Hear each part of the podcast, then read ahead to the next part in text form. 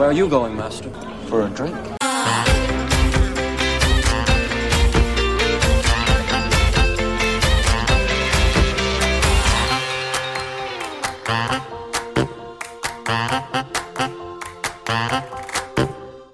Hey, Force Toast listeners, Laura here. So, this one is on me. I'm going to be getting off of a nine hour flight from France when Alice and I are supposed to record episode 23. So, we're going to hold off on that and release some bonus content instead. That means that we won't be able to dive into The Mandalorian for a while, but who knows? Maybe we will call, uh, we'll call some more bonus content up and do something for that too. In the meantime, our friend Matt is here to discuss an amazing series he's been working on at the Blue Bantha Milk Company YouTube channel. Today is Tuesday, November 4th, and I'm here with my co host Alice. Yo, yo. And of course, Matt. Hey. We have got our required beverage slash cocktails for the occasion. So let's dive in. Alice, what are you drinking tonight? I have an upset tummy. Aw. That's usually my role that I play. That's not usually your role. Yeah, it's okay. Matt, how many drinks have you had again? I've had nine beers and Perfect. one hour and one hour's sleep after a 14 hour flight from Melbourne.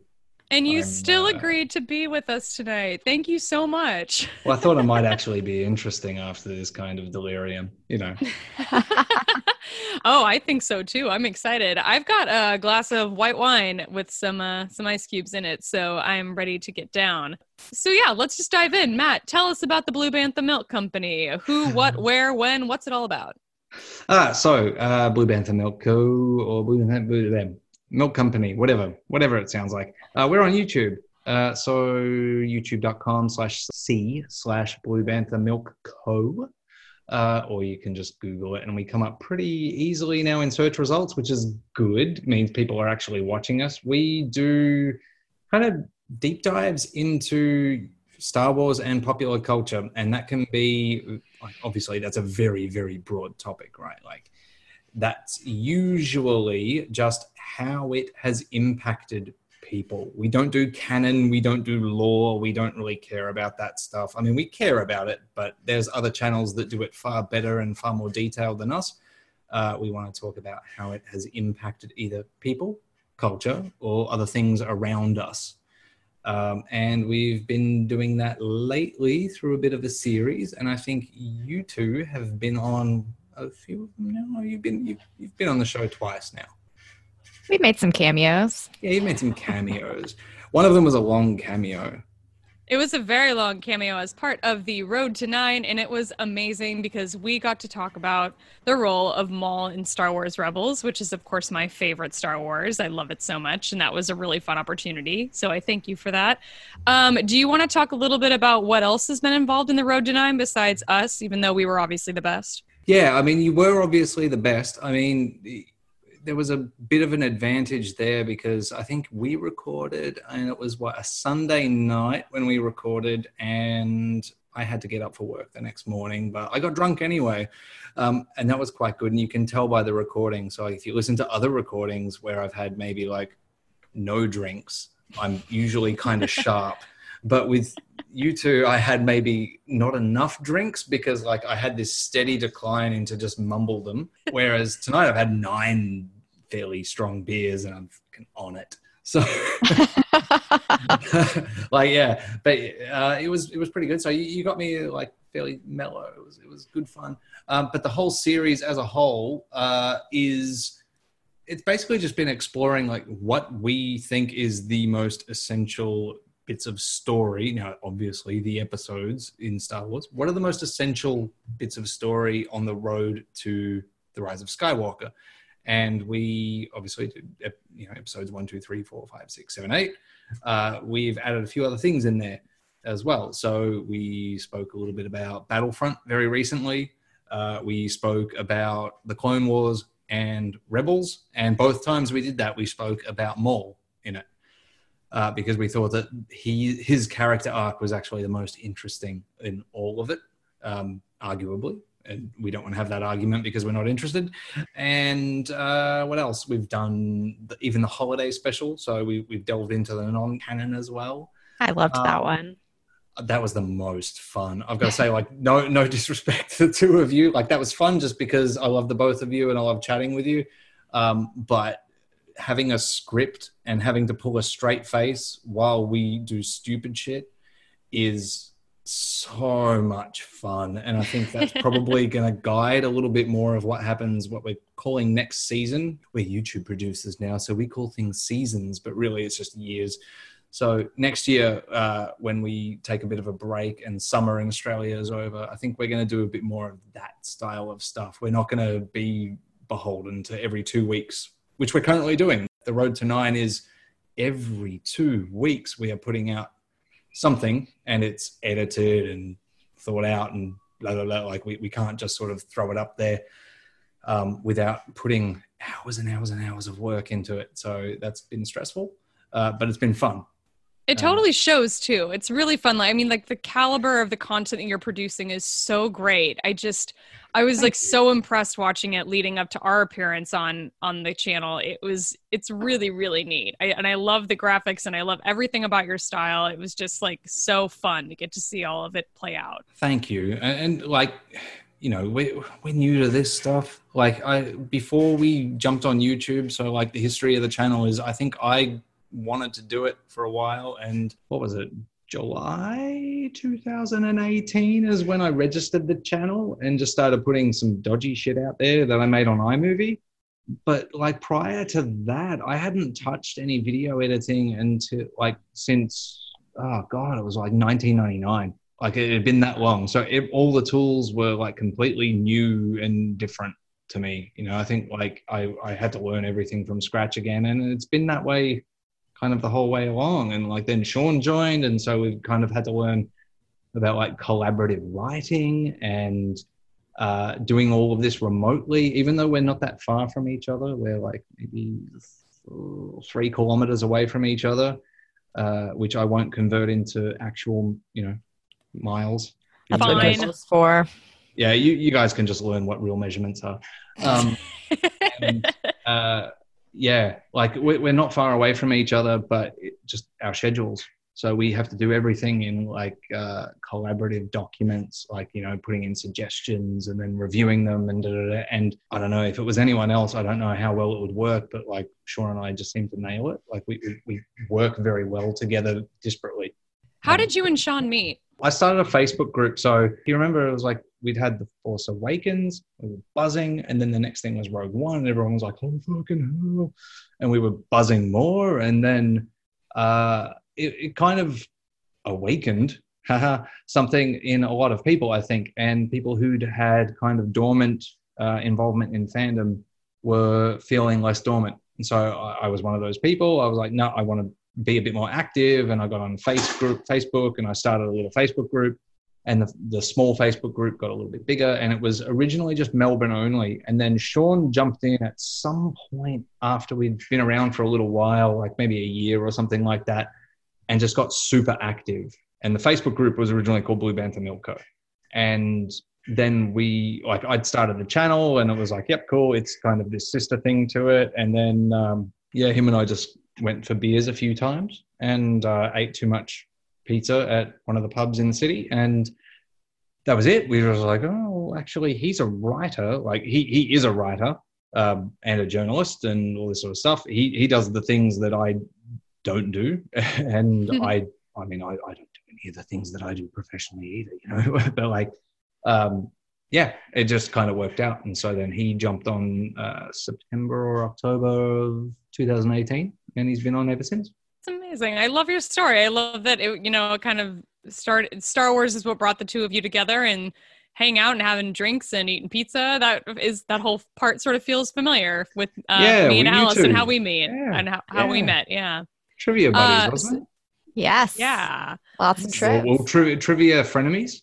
Was it trivia like a- across, across the room, stare at each other like, oh, who's that bitch? At first, yeah, At first, yeah. which is kind of hilarious. But yeah, that didn't last long. Fortunately, we uh, Yeah. we we teamed up eventually, and now we are just the unstoppable force that is Force Toast. I love it. So good. It's so, So good. I wanted to talk a little bit about the road to nine and where you guys are now. So what exact what's next in terms of like the next episode? Is it episode eight. Have you gotten episode seven yet? Where are you guys in in terms of of releasing content leading up to episode nine?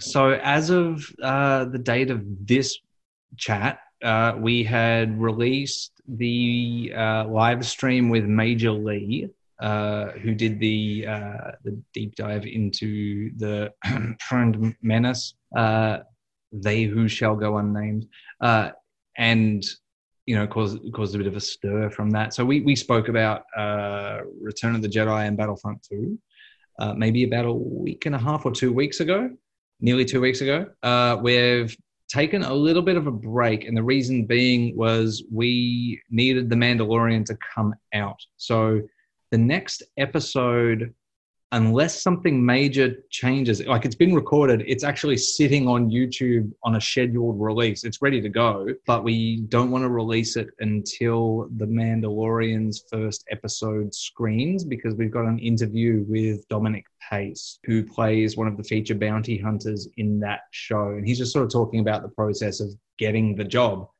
Um, even though he's like he's in the trailer, not the most recent one, but the one before it. He's in it for like a split second. You see him, and we've been speaking to him since Celebration.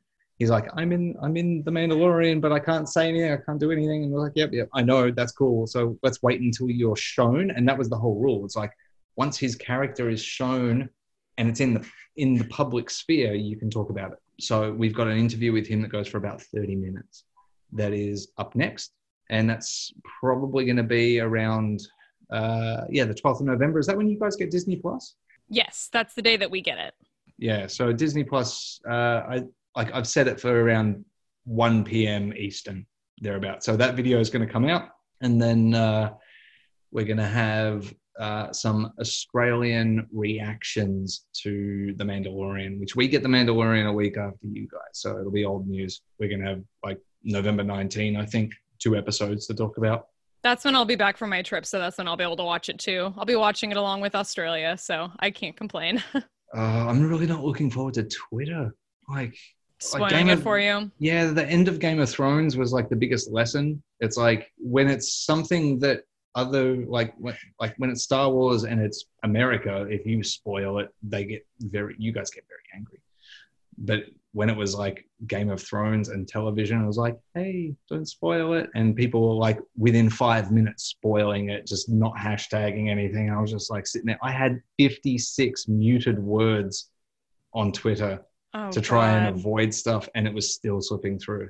And I was Yeah. like, "Ah." There's just no avoiding spoiler culture, I suppose, unless you just go dark, which is hard when you've got content. You're a content creator and you need to promote your content. Yeah, you need to be you out there talk on. to people. Yeah, exactly. It's too bad. So it really sucks. I want to talk more about some of the the content creators that you are that you're involving with your channel. So Matt, you've been through now a lot of episodes of this. Uh, you've got a couple weeks left. Can you answer this question of what you personally think is considered the most essential viewing for the Rise of Skywalker in terms of where you are now? All of it. All of it. Fucking all of it. Now, uh, uh, okay, I'll give you a bit of context to that. Like, I've at the same time as doing this been fortunate enough to be taking one of my closest friends through her very, very first watch of Star Wars.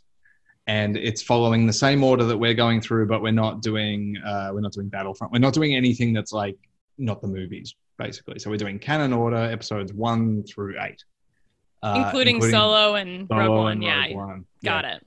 And I actually think like when you talk to other Star Wars fans, obviously everyone's got their own takes. You know, like there's the predictable sort of like, yeah, New Hope is like the bee's knees. You know, it, it's the most essential. It's OG Star Wars, and it's like, nah, is it? Is it? Like it, for me, it sort of ranks somewhere around number four or five.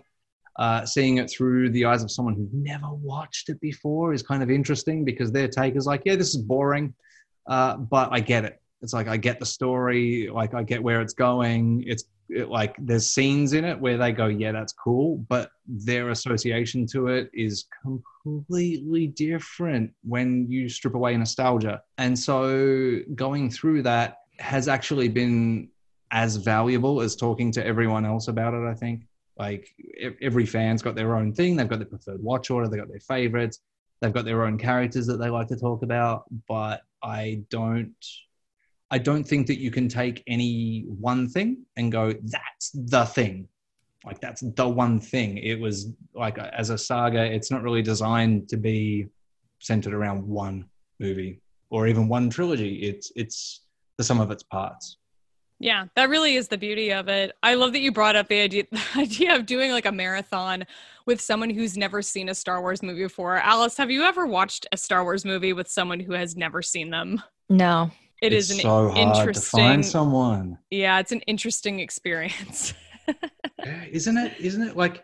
Did you like? Have you, Laura? Have you? I did just one time. We st- we watched A New Hope, and I was just like, "Holy shit, this movie's really slow." And like the beginning of it is so boring, and it's like thirty minutes of it is just robots walking through the desert. I mean, I'm like, Yeah. Jesus Christ! Like, I promise it gets better than this. Like, it's it's weird. It's just a weird, weird thing to to put somebody through. So you are. It sounds like you are doing a full marathon. You've got a guest with it, which is fun, providing a sort of new point of view. Allison, in addition to sort of happening or helping out with my trivia studying, what are what how are you kind of preparing for the Rise of Skywalker? Are you doing a full marathon?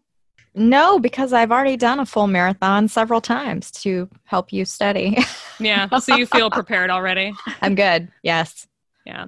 Um, now, Matt, Alice isn't really into the whole ranking of the Star Wars films. Is that something that you're sort of into? Do you have one that that you've posted online? Does yours sort of change from time to time? Uh, okay, so my middle, my middle changes quite a bit, but my top and bottom doesn't really like move much. The Last Jedi is my favorite, absolutely favorite. Like, cannot top it. That is unshakable at the moment. Uh, and you know, Empire is quite close behind it. Uh, and my least favorite is the Phantom Menace. That doesn't seem to change much uh, all the stuff in the middle can be a little bit more malleable i find like that's that's the stuff where my mood might change or like i happened like just actually the, the last weekend when i was with my friend and we, we watched rogue one and a new hope back to back and i haven't traditionally been a big fan of rogue one i've just been like oh yeah it's fine Would you say that after after the process of going through the road to nine, has your opinion or your ranking or anything kind of changed just based on what you've gotten in terms of content and the conversations you've had with some of your your favorite content creators out there? Yeah. Um, so uh, Rogue One, I think uh, I've kind of upped it a little bit. Like I find it a little harder to rank Rogue One as low as I used to. It's definitely sort of sitting somewhere there close to like Solo, Rogue One. It's it, they're both kind of on par in terms of my enjoyment, and they're really close to um, Revenge of the Sith. But then uh, trying to pick which order those three go in, it- it's really hard. After I, I thought actually maybe after doing uh, Return of the Jedi that I would have a better opinion of it. Like after having someone that like Major League like is super into it, but no, like I, I've I, I've totally just that that that movie is bombed way way down the list for me. I'm just like yeah. All right. So, Matt, we will see you in Anaheim. You will. I've got my flights all confirmed. Holler. So, where can our lovely listeners find you? Plug what you want. You know, the spiel. Go for it. Yeah. Okay. So the main two places are really just YouTube. I mean, that's the that's the thing. Go to our YouTube. Uh, so YouTube.com forward slash the letter C forward slash Blue Bantha Milk Co. Uh, or just search Blue Bantha Milk Co. Uh, in the search bar on YouTube, and you will find us. Otherwise, it's Blue Bantha Milk on Twitter. Um, those are the two main places. From there, you can find myself independently, and you can find Sean. We're on our profile pages if you want to just chat to us one on one about anything. Uh, it could be our beards, it could be our accents, uh, it could be how tall we are, or how flaky our skin is. Thanks for having me on again, and yeah, let's let's do more of this. I sounds like a plan. And now, in the words of RuPaul, let the music play. I guess the old saying is true. You can't keep a good Dathomirian Zabrak down. You were wise to trust me. Until the Clone Wars, Star Wars wasn't known for lengthy life after death roles for its characters. Obi-Wan's Force Ghosts appear as plot devices to help guide Luke, but that's about it. With Maul, that all changed. Not only was he back, but he had his own character development and story arcs. If you were to look up epic life after death careers in the dictionary, you may see Maul right there with the man himself, Big JC. Maul's second return in Star Wars Rebels was both shocking and awesome. His story in the Clone Wars gave us no closure, and for all we knew, he was still out in the galaxy, getting up to mischief and searching for old mate. Kenobi. Kenobi! On this step of the road to nine, we're joined by Laura and Alice of the Force Toast podcast to walk through Maul's final arc, motivations, and his eventual second death. And since I am in New Zealand while this episode records, I guess I'll be drinking alone. Again, thinking about Star Wars. Thanks for joining us. How are you both? Fantastic. We're sleepy. It's early. Wait, what time is it's it? about 7.30 in the morning. It's like yeah, about seven thirty. Oh, so just like normal kind of wake up time. on nothing. a you know, weekend like, though. oh, what? Yeah, but we do have breakfast ready. what is it? Well, in true Force Toast fashion, No, in Force a- Toast fashion, we have uh drinkies, even though it's really we shouldn't have admitted how early it was. no, we're That's- about to make mimosas real quick. Yeah. So hold up, you you hold yours up, Yeah. and we're just gonna add like a little bit of orange juice to these. But there's a very specific like proportion, and I find restaurants go too heavy with the yeah, OJ. you just want a slight tint. Is that a dropper? So we're just gonna. This is a dropper. This is how you get the proper mimosa proportions. Um, this is important information, you guys. yeah, Let's do one. I think we need like my favorite number's four, so I need two. four. All right, three, four. Okay, done. I think we're good. That- Got that- mimosa. that's Did you good. fix yours? That's that's the proper mimosa, guys. All right. this is how we do it Yeah. with Force Toast. Mm-hmm. Ing. Well, I'm So, yeah, way less mimosa's prepared. made. I've just got cider and it's from it's in a can. Um, yeah, that's good. Wait, wait, hold on. Is that toast as well? So this is toast. Tie Tie fighter fighter toast? Toast. I believe it's a TIE advanced fighter. Cheers. Yeah, that looks like yeah. Vader's Tie Fighter. Cheers. There it is. Yeah, the TIE advanced. Good segue. Mhm. It looks kind of like the TIE fighter that shows up in a very early episode of Star Wars Rebels, which is, I believe, what we're here to talk about. Mm-hmm. Are we? Oh my god, what a surprise. And I guess, like, before we sort of jump in too deeply on that, I guess, talk to me now, Laura. You're a big Rebels fan. I am. Alice, Um, not season one, not season one. but Ah, okay. I like the. I I grew to enjoy it. Let me defend season one because season one is what really made me like fall in love with the Kanan Jarrus character because Kanan it was like going through this whole thing of like having to take on an apprentice, and it was very much like what it's like when you, for the first time, have a direct report when you're like working at a job and you didn't ask for a direct Oh, report, and then okay. you get one, and you're like, what do I do with this person? And so I found that very relatable because he was going through that in season one at the same time that I like discovered the show. And so I found that season very relatable personally. And that's what made Kanan Jarrus very relatable to me. Mm. I was just stoked to have Ahsoka back. So Yeah. Yeah, yeah, that was pretty cool. more Ahsoka for everyone. Mm. Always. But what did you think about Maul when he turned up? I was shocked. I really wasn't expecting it at No, all. I didn't see it coming at all. That was like, it was super surprising. No, same. I, I mean, it's kind of a rare feat, I think. Like, obviously, the, the reintroduction of Maul altogether is kind of surprising as it is. It's like, ah, Maul's dead. No, he's a he's a big robot spider. But and, and that so that was kind of shocking. And then yeah, I was totally shocked. And when you look at him, I mean, uh, from Solo, from seeing him in Solo, you know, he's kind of a big guy and in charge of all sorts of shit. And then we don't know what happens for up to that eight year period Yeah. between um, Solo and when we see him in Rebels, and he just looks really decrepit. Yeah, disheveled. Not not a big presence like he normally is or like he was when we last saw him. And we also don't know how long he's been on Malachor either. Yeah. Mm. But we do know he's been there before because in the comics, that's where he did a lot of his training with Sidious. Um, so that's kind of how he knew what he was looking for and expecting to get. Do do they talk about how? And this is where my memory is failing me. Do they talk about how he got stuck there? Because he is stuck there, isn't he? It appears to be so. I don't think there's an explanation for that, or if there is, it would be in the comics. And I just looked up a little bit. I haven't actually read them. Um, but he- you know, again, he's really, really like skinny and just kind of falling apart. It seems like when we see him, so it could be a while. Mm. He does say something like it's been years since I've spoken to anyone when he finally sees Ezra in the cavern down there. Mm. Um, so yeah, I would think it's been probably a few years and he's just been like eating rats and stuff. so yeah, he's Hanging out. poor guy.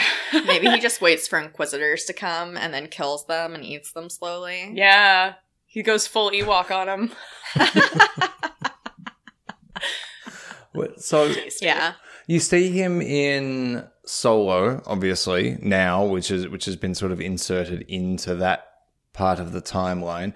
He tells Qi'ra in that. Uh, is it to meet him on Dathomir? Mm-hmm. Yeah, so he said meet, meet him on Dathomir. So there's this big, big gap.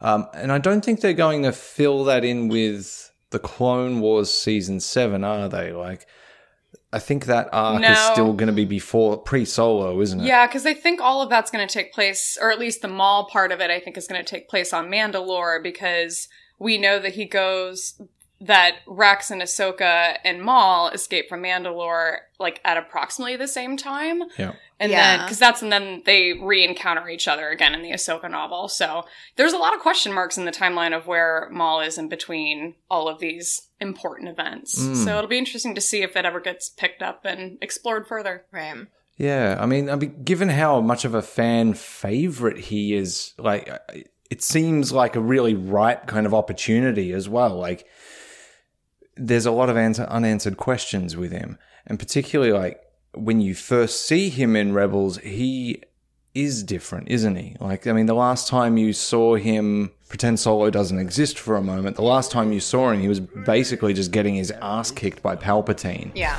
And then Palpatine's like, I have other uses for you, and that's why he didn't kill him. Yeah. Um, but you know, one thing you see through his arc in Rebels is he has total PTSD about like being by himself and alone. Mm. Um, and I think that's just made him more fanatical because when we found him again in the Clone Wars, he was like nuts so crazy, Yeah. right? Mm. So I think ha- having a young Force user is something that he was just like waiting for, and in his time alone, he's just so fixated on this one thing with Kenobi.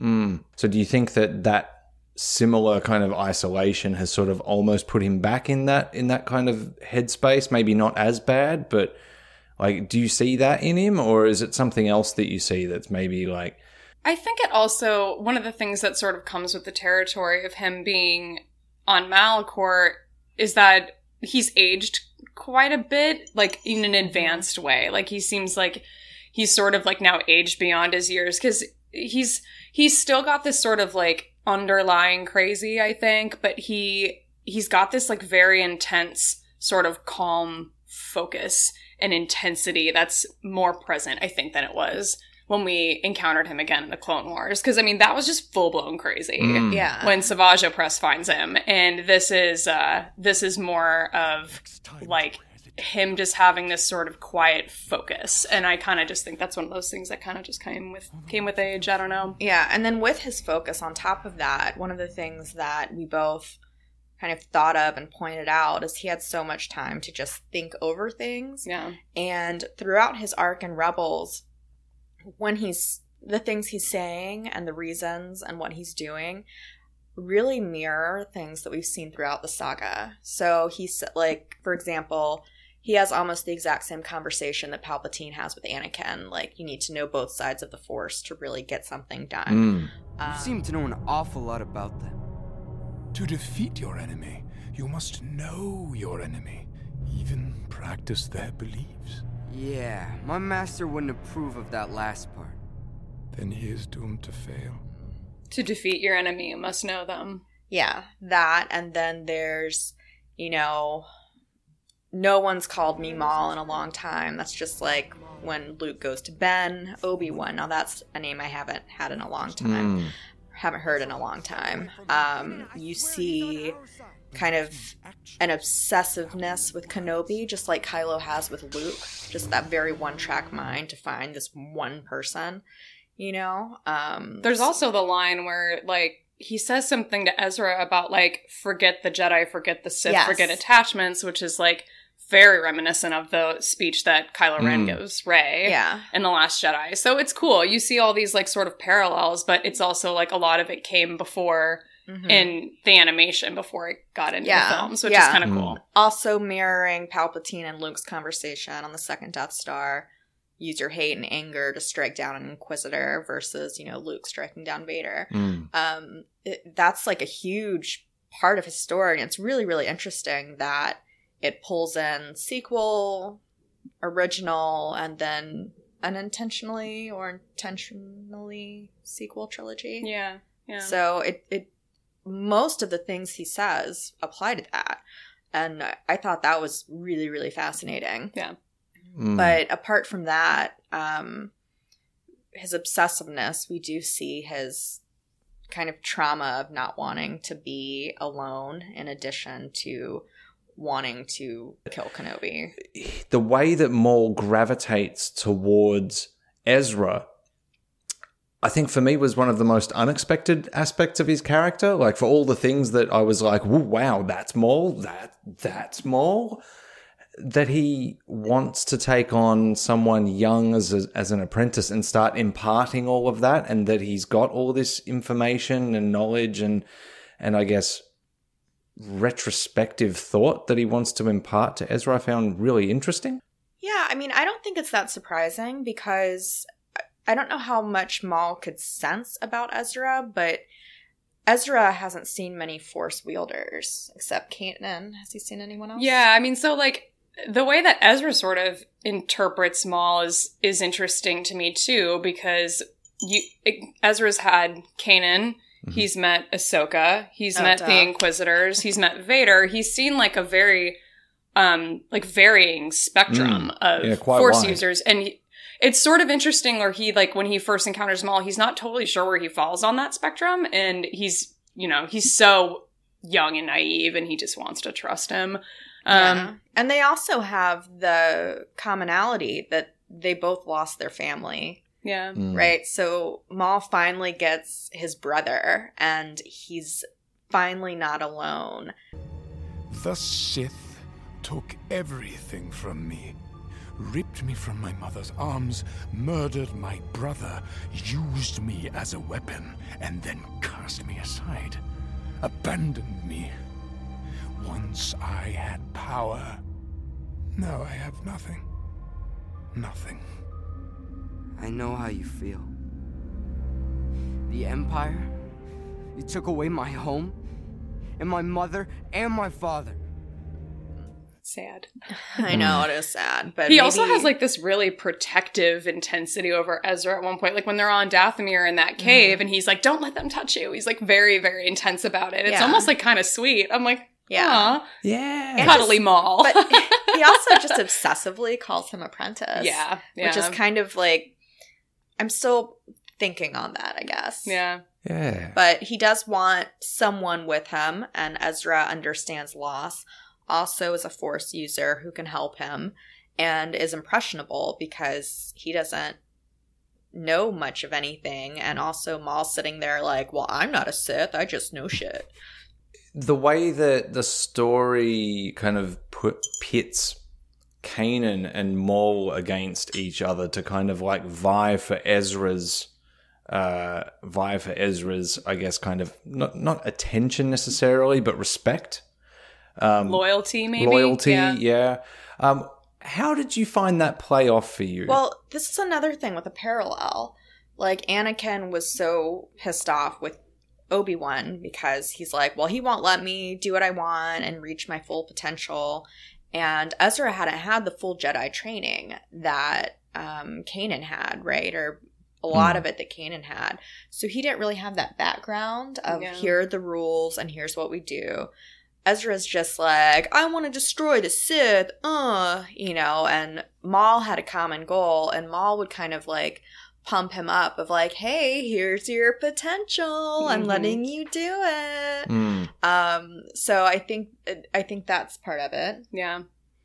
mm. Yeah, it actually like it sort of just came to me that it's this must be kind of a thing that a lot of apprentices go through because remember in like Dooku Jedi Lost when young Dooku like wasn't getting the training that he was he thought that he deserved from Yoda, he like went to a different master basically and was Oh, like right. train me up, let's do this. And yeah, it was that's an interesting sort of parallel too. I think it just must just be these these young whippersnapper kids. Dag nabbit. yeah. They have no loyalty to anything. like I, I think that Kanan as a character really grew on me. You know, like like when you see those kinds of force characters, sometimes I think, oh, are they going to be just another pompous twat? You know, are they just going to tell everyone what to do? Uh, Like, like, are they going to annoy me? Are they going to be like, are they going to be like Obi Wan in kind of like the first prequel, as opposed to as he is in the other ones? You know, where I'm just like, ah, I can see there's something a little bit like snide about him. And obviously, then when he's in the master role at the start of episode two, I'm a bit like, oh, God, just stop telling, just just stop. But then by the end of the prequels, I was like, oh, yes, I love this character. He's so funny and he's great. And um, I was really worried about that with Kanan. And I think the way he handles it, the way he handles, like, you know, a young man that is just trying to find his way and figure out who he is, is really cool. He has like so much patience with him, but at this point, and it gets even more so. Um, I mean, that sense of things gets even stronger in seasons three and four, I think. But like, this is really kind of the start of it, where you're really seeing Kanan kind of come into his own as a master, and I really enjoyed it. But on the other side of things, I was hooked on Kanan from the start. He very much like grabbed my attention. I was fully on his side to the be- to begin Yeah, with. she's like full Kanera. That's what it's called, right? Yeah, hashtag Kanera. That's that's the ship. yeah. Which again, I didn't realize shipping was a word until like a year ago. That is so funny. you're like, you're like a Martian. I know. I'm just. No, I'm, I'm, I'm the same. I'm the same. I've been on Twitter for that long, done. and and yeah, people are saying, oh, cheers. Um, people are saying, oh yeah, I ship this, I ship that, and I'm like, what are we talking about? I I used to work in a warehouse, like I used to manage a warehouse, and I was like, what are you shipping? Where are you shipping it to? Are you like, are you using freight Coming at it from like a very using- logical. Are there customs charges that need to be factored into this? What are you doing? Are they collectors? No, I learned a new word today. What was it with the Lion King Oh, soundtrack? um, slaps. The Slaps. shit. The shit slaps. Oh, We were- Sean I was says that all to the new. time. oh, does he? yeah, yeah, It's the thing the kids are saying. Yeah. yeah. He, It's a bummer he couldn't be here. Yeah, he's working. He's in New Zealand. Uh, I think he gets back. When does he get back? Like on Wednesday or something like that. So you know, it'll just be me staying up till midnight on a school night, basically, drinking. Boo. Shouldn't shouldn't be drinking on a school night, but I am. You you you. two We shouldn't be drinking at 8 a.m., but here we are. I know. I might need. I'm gonna need a refill because I drink like a. dis- I drink alcohol like water. the end of the world. Yeah, that that's the empty one. So yeah, slaps. So sorry, that's that's where we were. We were on important things like slaps. this slaps. shit slaps. Yes. Yeah, so Sean said another one today on Twitter. It was talking about uh, Lord of the Rings, and he said it's this this stabs, and I was like, oh, what the hell? Stabs? yeah, he said that Helm's Deep still sla- still stabs, and I was thinking, uh, Love Helm's Deep. what's the next progression? Oh my god. Like, it's, you start with a slap, now you're stabbing. Murder. It's like, well, this kills, this slays is already a thing. So like, I, I think you've got to go somewhere. Hannibal else. Lecter's. Yeah, this Hannibal Lecter's. Yeah. Yeah, this this, This- totally cannibal. This cannibals. Hannibal Lecter's. This murders and eats humans. This John That's the Wayne next phrase. Gacy's. Oh, I like that one. I like. we took it there. this Ted Bundy's. Ooh. Uh, get some Netflix That's clicks. topical, at least. yeah. Yeah, this Ted Bundy's. Mhm. You got like a feather in your or no? Uh, the- all never right, mind. let's- Got it. Bring it, bring it back to Ezra. Let's bring it back to. Mhm. Um, okay, so we, we've talked about. I can't help it. Oh God. Oh, oh, the Star Wars murderer. Let's talk about him. He likes to kill children. His name's Mole. yeah, Anakin Ted Bundy'd that shit. Mm-hmm. God. God, did he eat the younglings? Ted Bundy didn't eat the people. He didn't. No, he just murdered a bunch of chicks. Did anyone eat the people? I'm getting all my like serial killers mixed up. We've been listening to a lot of murder podcasts. Yeah. There, I know the, there was the one in yeah. Was it Austria? He wanted. Was that he wanted to eat people, or was it he wanted to be eaten, or is that just two totally separate things? I think he separate wanted things? to eat people, and he maybe he was a police officer. No, Ah. no. I don't know. There, there's someone watching this when by the time it comes out that's like fully into serial killer, like you know history. And They're stuff, screaming and at they're the just like, screen and being like, "It's Their ah!" fedoras come on, Yeah. their eye patch has gone on, and they're just like, GTFO. yeah, they're gonna give me a down thumb. We'll give you an up thumb. Oh, good, Or two. good. I give myself an up thumb. We have two thumbs, so Mine goes sideways, but Oh, can mine does too. straight. Uh, mine does mine too. doesn't. From Does mine a little? Mine does a little bit. on the topic of arthritis, uh, why do you think Ezra gravitates towards Maul and his walking stick? Like, what what do you think he's looking for in someone like Maul? well, I think it's just like Smooth Anakin and segue. Palpatine. That was smooth. Just you know, it's someone who's pumping him up like, "Oh, you can use your full potential. You have emotions. Don't bother keeping them in check cuz it's fine." Mm. You know, and also I'll give you the answers you want because, you know, when they're kind of like make a wish on the holocron or whatever, Ezra's question is, I want to destroy the Sith, which in the Jedi way, like obviously they'd want to destroy, but as a Jedi, they really should be in defense mode, I guess. Yeah. most of the time, right? Yeah. I don't know. What do you think? I don't know. I mean, I feel like for Ezra, it was just being young and impressionable, and like it was something different. It was, you know, you've been training with Kanan this whole time, and Maul presented a different point of view, and uh yeah, And how long has um Kanan and Ezra been together at that point? do you at that point, I want to say it's like two years because it's season one and two. We're at the end of season two, so it's about two ish years. If I Yeah, it's guess. about- two yeah, so he's new. Yeah. It's it's kind of a nice insight. I I thought, especially when you've got now like the Last Jedi, and uh, there's kind of like that bit of backstory where we know that Kylo has you know been influenced by Snoke at some point in his past. There's obviously there's bits of, of information to do with it in some of the canon novels and things like that but getting some kind of visual representation of like, well, what what would it actually look like to see someone getting slowly corrupted by the Force? You know, like you see you see Anakin take a sharp turn. You know, like basically mm. he's got this thing in inside of him, and it's kind of like there's a straw that breaks him, and that's what, and then he flips. It's not like this it's not like a slow mentoring and eroding away of anything. It was already there, like little prods, little things that Palpatine gave him and stuff. But, but I don't, I don't feel like he had to do much, like in the overall arc. Whereas someone like Ezra is, like he could go any direction, he could go any way, and if he hasn't got someone like Kanan there keeping him kind of in check and like looking out for his best interests, You've got Maul on the other hand that is just absolutely feeding him all of the worst things that he possibly could to try and kind of like bring him over and whatnot. So I thought that was that was a really interesting thing to see in the context of the sequel trilogy. Well, I think it's also a part of it is that Ezra doesn't just have Kanan. and Ezra has a whole family of people of support um, around him. I mean, he's got Sabine and Zeb and Hera and even Chopper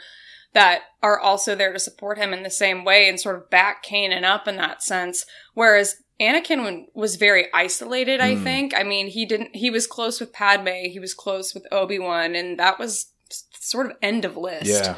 Yeah. Um, and I think that ha- at, at the end of the day, Rebels is very much a it's a family drama. It's a show about a family and a story about a family, and that I think is probably a plays a lot into why Ezra ultimately doesn't ever turn fully to the dark side. We see him at the beginning of season three, kind of like flirting with that a little bit, which is super interesting as a as you know for the audience, but.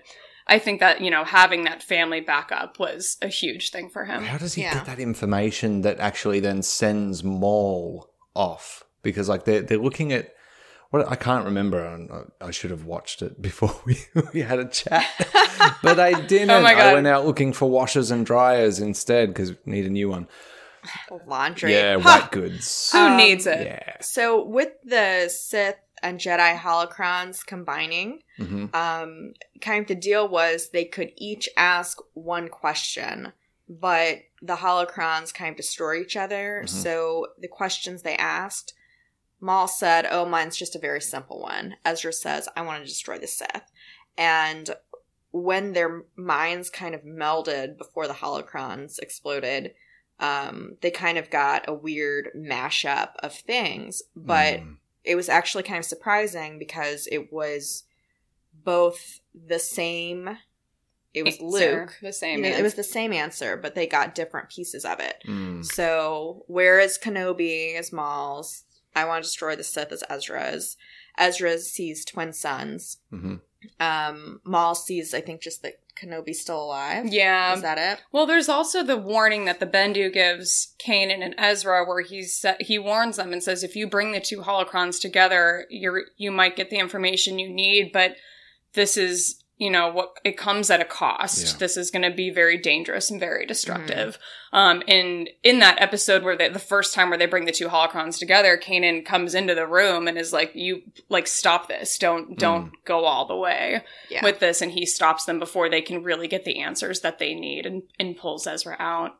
Shit, that was. and remember good, like wasn't it? Kanan's yeah, like Mm. Kanan's sight came back for a little bit, which makes no sense, but like Yeah. it was still no one else could see like except Kanan. Okay, Kanan has like no eyes, so this is kind of weird that that is how that worked, I guess. But that's fine. But yeah, he he sees them and he pulls them out, and he's the only one that can go in the room because it's too bright for everyone else. That, So that's right. Yeah, that that's that's coming back to me a little bit now. Wow. That's also when Maul gets a T-shirt.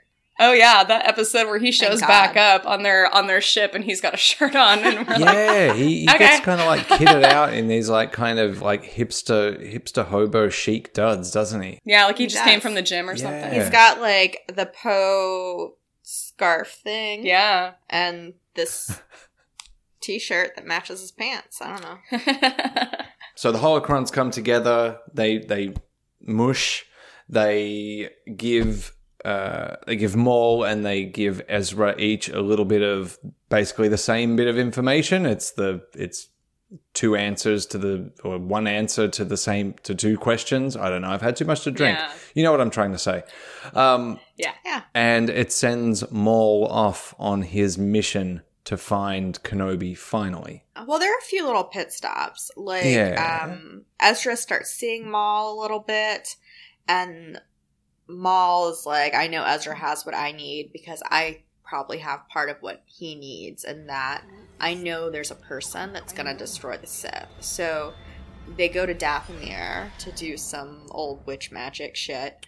And That's right. like meld their minds, and that's that's really when we see what we were talking about earlier with Maul being very protective of Ezra, and that's the one where he says, "Oh, you're a friend and a brother," and also um, we see that Forget he's- attachments, forget the Jedi. Yes. Like, just come with me. Yes, Mm. and we also see that he's very sentimental because he has like these weird shrines to all these different points in his life Yeah. that he's just been, you know, he's it's kind of like a serial killer, like keeping prizes. Mm. Well, yeah, and he's You like know. a hoarder in this like little cave on Dathomir, where he's like, these are things I've collected throughout my whatever, and it's just yeah. I mean, Ezra walks in, he's like, "What's all this shit?" Like, what- Yeah. and then they uh they drink the potion because Maul mixes up a little cocktail for him and the child he's with. We should And- figure out how to make um, cocktails that have the Like the foam, Smoke the, the shit on 'em? smoke.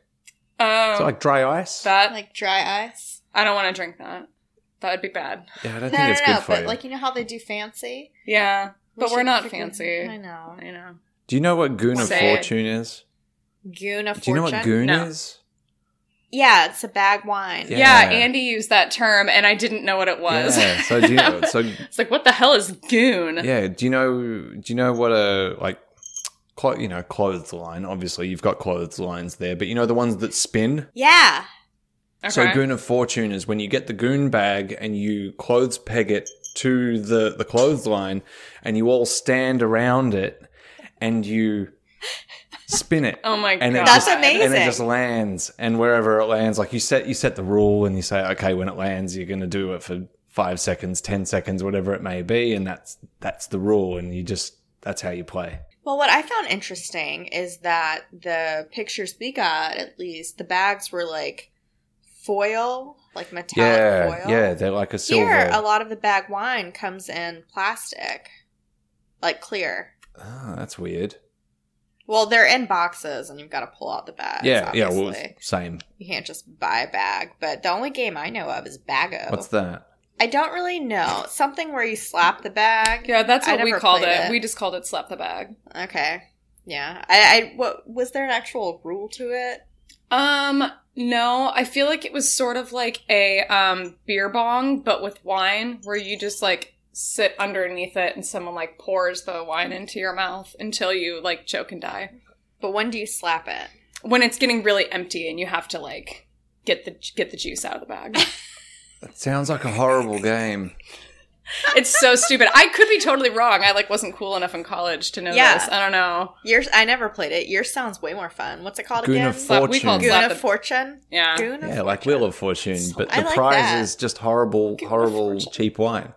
It's good. Like a hang. Uh, the prize is a hangover. Prize is a hangover. I yeah. love jug wine. I can I drink jug wine like water. You think I drink this shit like water? Just wait till you see me with a jug of Carlo Rossi. Oh my god. You got celebration tickets for next year, right? Yeah. Yes, absolutely. I think we're gonna have to like Amazon order box wine because that really came in handy. Yes. Oh my At god, the at like the hotel bar, and I think that we're at the party hotel. I've seen a couple of people talking about the Hilton, and that's attached to the convention center. And I think I think we're at the party Ah, you which are the, you're real well. attached again, or like in the Shit, yeah. That was just way too convenient this year. So yeah, Yeah, it was nice. All right, um, back on track. So, yeah. uh, yeah, we were talking about drinks, and Darth Maul makes like a really wicked cocktail, like with For the child, yes. Yeah, Yeah. for a So child. um, there's Maul's- underage Maul's drinking. the cool uncle. he, he basically spikes Ezra's drink, gets him totally wasted, and then they they merge Yeah. minds. With magic. hmm Yeah. And then that's You know, when you where it drink. all- we merge minds. That's how we work. hmm It's the only way this works. You gotta touch my finger with your head. Okay. Just got, it's like a dry wet willy. it's a dry willy. I didn't go in your ear. I just was merging temples with my hand. Okay. all right. Sorry. So stupid. This is what we do Yeah. when we record. works. It's this is just what happens. Oh. I'm not It's recording. brand. I just, Bullshit. Rewind. Go back just, to the beginning. I just do this over. for fun. My eyes are watering from laughing. it's- We're so funny. Let's get through this. so, Bitches. You're an asshole. Your face is an asshole. Shut up. no, anyway, um, I'm I'm out of booze. Uh. I'm gonna start a third one. Oh, fucking hell. oh shit! I said. Fuck. All right, I'm gonna I'm gonna have to bleep that out. You got a good blooper reel. Yeah. I feel like doing that. that I do. Okay. Oh shit! That was loud. So I did that so that I have like that can opening sound effect. I can always just like Oh, go I back Yeah. love to it. that. Yeah. That was nice. Yeah. Put that in the sound bank. Yeah. Bring it. That one's yeah, going in go. the Yeah, that was bank. really nice. Whip it back out whenever you want. You know. Yeah, whip it out. yeah. All right, let's talk about more when he goes to Tatooine. So he's got the information. Uh, he's he's whipped out the information from Ezra's Ezra's mind. It's gone in his. He's got impure thoughts about that white bearded man Kenobi. He wants to go out there and he wants to find him. He wants to he wants to put an end to him. So hmm when that happened, when that that happens over what the course of is it one or two episodes where he hits Tatooine, I think hits Tatooine in one episode, and then the next episode it's sort of like the journey towards Kenobi, and then the confrontation. I think so. Tatooine happens all in one episode. Tatooine is just twin sons. It is just twin sons. Okay. Yeah, it's a Yeah, quick episode. so. It's weird that they were able to like smash all of that into like 24 minutes or something. Yeah. Yeah. Yeah. What was your feeling when you saw it for the first time? There were so many throwbacks to A New Hope, and I just absolutely ate every piece of it up because we get Tusken Raiders, which is like awesome. Um, I just love the sound effects like that you get from Tusken Raiders. It's Yeah. such a weird noise. I love it. Um, but the, my favorite, one of my favorite moments, I think in all of Rebels happens in Twin Sons. Um, and it's when Chopper and Ezra are about to sort of venture out into like the open desert and Chopper doesn't want to go and he's kind of standing on the edge and Ezra's like, F you, I'm out. Like, I'm going to go. Oh, it's like C-3PO and R2. Yeah, and they're like it's b- Yeah. very reminiscent of like C3PO and R2 when they first land on Tatooine and they like want to go their separate ways. But as it turns out, as big of an asshole as Chopper is, he's a better asshole than C3PO was because C3PO like set R2 on his own, didn't follow him because he's such a jerk. And at least Chopper is like you can see the internal struggle and you can see him kind Yeah. of but there's also this like really wide shot of like Yeah. the of Chopper in the sort of center and it's kind of like the dog looking on at like its master, the dog getting left behind and it just breaks my heart and it's so cute. And then he like follows him even though he's just such a jerk and it's just it's so great. I I just it's one of my favorite moments in the entire series is Aw. Chopper almost getting left behind on Tatooine, but then giving in and being like, And- okay, And then I'll his follow. battery expires. Yeah, and then his battery dies. It's sad. Sad. Yeah. Yeah. Yeah. It's real sad. But I love that moment. So all of Twin Sons, I mean, like people are always going to talk about that huge, you know, what we all expected to be a huge battle at the end, but there's so much good stuff in Twin Mm. Sons. Um, and part of it is, I think, you know, the feeling of being back on Tatooine and the scenery of that, even as much as we complain about all the desert scenes in Star Wars, how we just like get so bored of it. Like, it's so nostalgic just being back there in that episode. I just, I love the whole thing start to finish. I thought it was really interesting how Maul like knew Kenobi would sense something Mhm. and rescue Ezra. Yeah. That's kind of weird to me, but um he would sense his like despair and his sorrow and he would come looking to help yeah yeah. kenobi has like this like he must he kind of played into like this hero thing that, like harry potter has where he's got this like sort of like hero game he has to play but he knew that he would Mm. have to go that he would sense that and he would go after it Well, th- I found that interesting because you know how in Ahsoka, how she's like, I'm turning myself off from the Force. I'm not gonna like feel Mhm. out. I don't want people to find me. Yada yada. But Obi Wan hasn't really done that, and I've, I mean, I've only read two Legends books, but one's Kenobi. You should read that next. Um, one's Kenobi, and he keeps trying to reach out to the Force because he wants to get in touch with Qui Gon and like let Yeah. Qui Gon teach him. Mm. Well, and in, In the canon, he does reach out to Qui Gon. So at Oh, this point, he? yeah. So Okay. like, in, from a certain point of view, and he's been like reaching out to Qui Gon. They've been communicating. Qui Gon's been training him about like Okay. how to master this concept of like being active in the afterlife or whatever. And it's Yeah. it's a really great story, and um and from a certain point of view, but it uh yeah, it's you sort of see that that training still going on with with Kenobi, or you see that he's had more training and that he's he's changed from what he once was. Yeah, I mean, I just thought it was really interesting that he found Ezra in the first place, and Maul kind of like knew what to do to have him found. Yeah. Um, and then in the fight scene, I thought it was the most anticlimactic lightsaber fight I've ever seen in my life. Laura, what what what did you do? I it? disagree. So here's my thing. I when I first watched it, I was very confused. Um, because when I first watched it, I like rewound it probably twice to be like, is my video broken? Like I don't understand what just happened. Like where's Yeah. the rest of it? And it was it, so it was very I was very confused. But after a couple of times of sort of watching it, if you if you sit and watch and pay attention and kind of break it down, um, which is hard to do the first time you watch it. You don't, you, it's not your instinct to do, like stop and pause and go back and study it scene by scene. But once you do that, it's really, it's cool. You can see that like the different positions that Kenobi takes on, where he's sort of, you know, when he takes on his position and where he's kind of pointing his fingers and holding his lightsaber behind his head. And that's very reminiscent of like young Obi Wan. But then he sort of takes on the like, it looks like he's like at a like at the plate as a baseball player and he's about to like you know you know take a swing at whatever is coming at him but he um it, it's very reminiscent of the the sort of traditional lightsaber stance that Qui-Gon Jinn used to use. And so he sort of moves through those different positions and it's just really cool to watch when you kind of sit and break it down and you can see Maul restlessly sort of like he's not even moving or pacing or whatever. He's just moving his feet around um almost like a tiger in a cage like in the Phantom His Menace when he's pacing back and forth. Yeah. He hasn't lost that um even in his age. Yeah. But the the saber fight itself is so it's so quick and ultimately I really liked it because I like how sort of quick and clean and stylistically how it plays out. It's it's it's an interesting choice and it was probably the right choice because at that point how many lightsaber battles have we seen Maul and Kenobi and Maul and whoever and Kenobi and whoever have between all of the canon material that we've seen? This Yeah. was di- this was something different. I think it really emphasizes how Obi Wan has grown Mm. and had time to think um, in his exile ish on Tatooine. Mhm. And then it also shows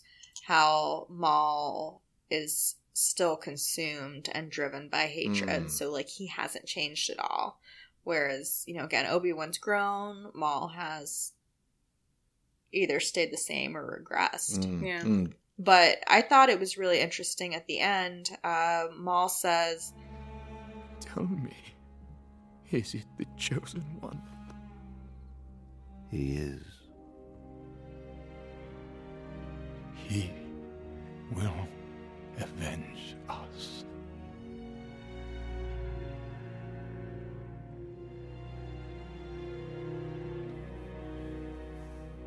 So that also kind of takes. I know there's recently been articles about the chosen one or something that you know having to do with the rise of Skywalker, but um, I think that's the first time we see the chosen one not being referred to as Anakin. Anakin, Yeah. Yeah. right? Yeah. So that was really interesting to me. And then it also shows us that that's what he saw that Ezra wanted because Ezra wanted to kill the Sith or get rid of them. Yeah. So Ezra would have seen Luke, and that's how Maul knew about him. There's uh, who was it? It was Daisy Ridley said in one of her many many interviews that she's given over the last couple of weeks. Uh, something about the lightsaber hilts for the Rise of Skywalker being made uh, lighter so that they could swing them around better and basically have a more intense fight. Interesting. Yeah, and it got me thinking. I was thinking, okay, well, this particular fight that I knew we were going to be talking about, I liked it. I didn't like it at first, but yeah, Laura, similar similar to you, like just the way that it plays out in its subtleties, I thought were really, really strong. Like it, it just it is that kind of scene where you could break it down. You could look at each each little frame if you wanted to, and be like, "Oh, that's where he's doing this pose. That's where he's doing this." Even I think Maul doesn't Maul go for one of the moves that he did on Qui Gon or something like that, and that's when Obi Wan gets him. Yeah, so Maul sort of again because you know Obi Wan has paid attention and Obi Wan has learned. Maul hasn't hmm. learned anything apparently, despite the and exile as well. You get you get the three strikes of um you know the three strikes between the, the in the fight between the two of them and the third one is where Maul tries to go up Yeah. with the lightsaber and bump Kenobi's head like he did with Qui-Gon but Kenobi sees it coming um and is able to sort of strike that's when he strikes down through the middle of the hilt of of Maul's saber and it's yeah it's very cool it's a it's just it's such an interesting like thing to look at compared against or compared to the Phantom Menace to see how these characters have changed or not changed. It's it's mm. wild. It's just great. you see this fight that in th- three hits has probably a hell of a lot more meaning behind it than yeah than if they had spent 10 whole minutes doing a fight which they very well could have and i think that's what a lot of people were kind of expecting you know thought oh they're gonna Yeah. they're gonna they're gonna meet again and they're gonna I was. fight and they're gonna be like blah blah blah and it's gonna be insane and then it was just done it was done Mhm. but the the results the same but they managed to do a fight that basically you could reflect on you could reflect on each character's history each character's path and what's brought them to that point um, and then when they get that moment to speak before Maul finally before Maul finally dies like you know that line Alice that you that you quoted is the line that got me. And I think that was the bit where I went from fairly quickly like going oh what? That was it? to when he said it when he's like oh he will avenge us.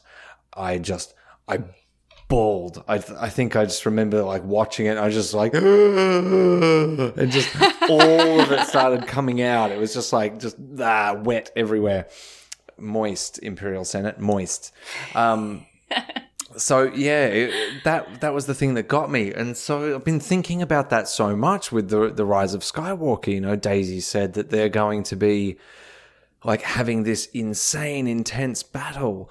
And it's kind of got me thinking do i want an insane intense battle Well, you have to almost kind of think about what we've already seen in the sequel trilogy and what we haven't seen yet compared to some of these the other trilogies. So we've already seen an epic lightsaber showdown between Rey and Kylo Ren. We've already seen them sort of teaming up and taking on a common adversary. What we haven't seen yet is something similar to this Maul Kenobi fight where it's quick and where it ends with one enemy cradling the other in his arms as he's dying. That's something we haven't seen like in the sequel trilogy yet, I don't think. So Yeah, I want epic, like Battle of the Heroes. That Yeah. score awesome. And I love that whole fight scene and the emotion at the end that like Obi-Wan gives out with you or my brother, blah blah blah blah blah. yeah. Um I want something more like that. And you know, one thing about the teaser we've had is the score is so good. Mm. Yeah. So I'm kind of, or it seems like the score is going to be the best of the sequel trilogy because I haven't really been super impressed, to be honest. But I want something like that. And I'm kind of wondering if we're going to have weird, like, Force Ghost fights. Yeah. I don't know. Or, you know, like, um, kind of like Harry Potter style where all the ghosts show up to, like, help. Oh yeah. So somehow we'll see like Anakin's ghost or I don't know. I hope we see Ewan McGregor again, but that would be cool Who knows? that would be really cool right? All right. So, um, question for each of you: Is there something from Rebels, whether it's Maul, whether it's something else, um, that you would like to see pop up in the Rise of Skywalker? Ooh. I think seeing like an adult Ezra would be really interesting because I've never personally been a huge fan of the character of Ezra, which is weird because the hmm. whole show centers on him and I really love Star Wars Rebels, but I've never personally, I mean, like it wasn't until the actual finale when he like has that moment with Sabine in the season four finale where he they have this sort of understanding and Ezra's gonna escape and Sabine's sort of on his side, kind of helping him on the sly. That was really the first moment that I was ever like, oh, f- like shit, I care about this character actually. Like before that, I really never gave a shit. Um, but I think that an adult Ezra would be a really interesting thing to see because we've seen some of these characters in their younger form grow up and change like very much. And I mean, even thinking of just like Admiral Holdo, we have like a teenage version of her in the book and she's so different in the movie. And I think that'd be really cool to see like how different Ezra could be in adult form if he were to show up um somehow in the rise of skywalker. But i'm also like i've mentioned this before but i'm like i'm really hoping for like a jason sandula force user like character to potentially show up which is like way overreaching i'm sure isn't going to happen. But it's that's my personal like wish of something i'd like to see. What about you? Oh, something from Rebels that would translate into the Rise of Skywalker. I honestly can't think of anything. I mean, would you go? You, you would think like Ahsoka would be a good answer, but she would be so old. Yeah. I mean, like I don't know how old Togrutas get, but she'd be like major old balls by then. I know, so. right? And like, how good could they make her look? That's the other problem. Yeah, in live action. I don't feel like anything from Rebels could be translated into the story at this point. It'd be hard. Yeah, because you know JJ is trying to incorporate everything from the saga itself. Mm. And I don't think Rebels, just like from the books, too. Yeah, he's probably not. ta that's probably it's hard enough. Probably trying to incorporate like the eight saga films that have come before Yeah. it. Like not even taking Solo and Rogue One into account. Just t- counting the saga would be a lot. So Yeah. it's it's not something I have high expectations for. It's just one of those things that would be kind of nice, even if it was just like mentioned on the sly or you see someone in the background. They're you're like, oh god, was that Chopper that just rolled by? Like, he's friends with Snap. Yeah, yeah. Or something. What about you? What like what do you want to see? And do you want like a Rebels thing to show up in the Rise of Skywalker? I didn't until the whole Palpatine reveal. And I thought, oh, that, what? Palpatine's back? What? And the last time I'd seen Palpatine, obviously, was uh, The World Between Worlds. Yeah. I think I tend to agree with you that it would be a bit of a stretch to start pulling in some of the stuff from Rebels. Like, it's the animated shows have got some of the weirdest shit in it, really. Like, really, Yeah. it does. The Bendu. Oh god, yeah, the Bendu. Like, could you imagine people in the cinemas if, if, like, you know, they're sitting there and it's like it's Star Wars as they knew it, and then this Bendu just comes out and is like, whoa. Yeah. everyone's like, Space Moose. yeah, space. Moose. It'd be like, what the bleep? it's just people would just be like, Did it. you think they were confused when Maul turned up in Solo? Like, it's that, yeah, times eleven, not up to eleven times. But I think 11. I don't think it's a stretch to like to think that Palpatine might be showing up in some form that includes the world between worlds. Hmm. I don't think that's a stretch at all. I also kind of wonder if like Rey's force vision was sort of a world between worlds esque type of thing. Like we may have already seen it hmm. in the sequel trilogy, but I don't think that Yeah. that is a stretch of the imagination to think that Palpatine isn't actually back in physical form, that it's more of like a world between world thing where it is it's still very real and very and very much happening, but it's not necessarily in the physical world as we know mm. it. Okay. Yeah. So I don't know.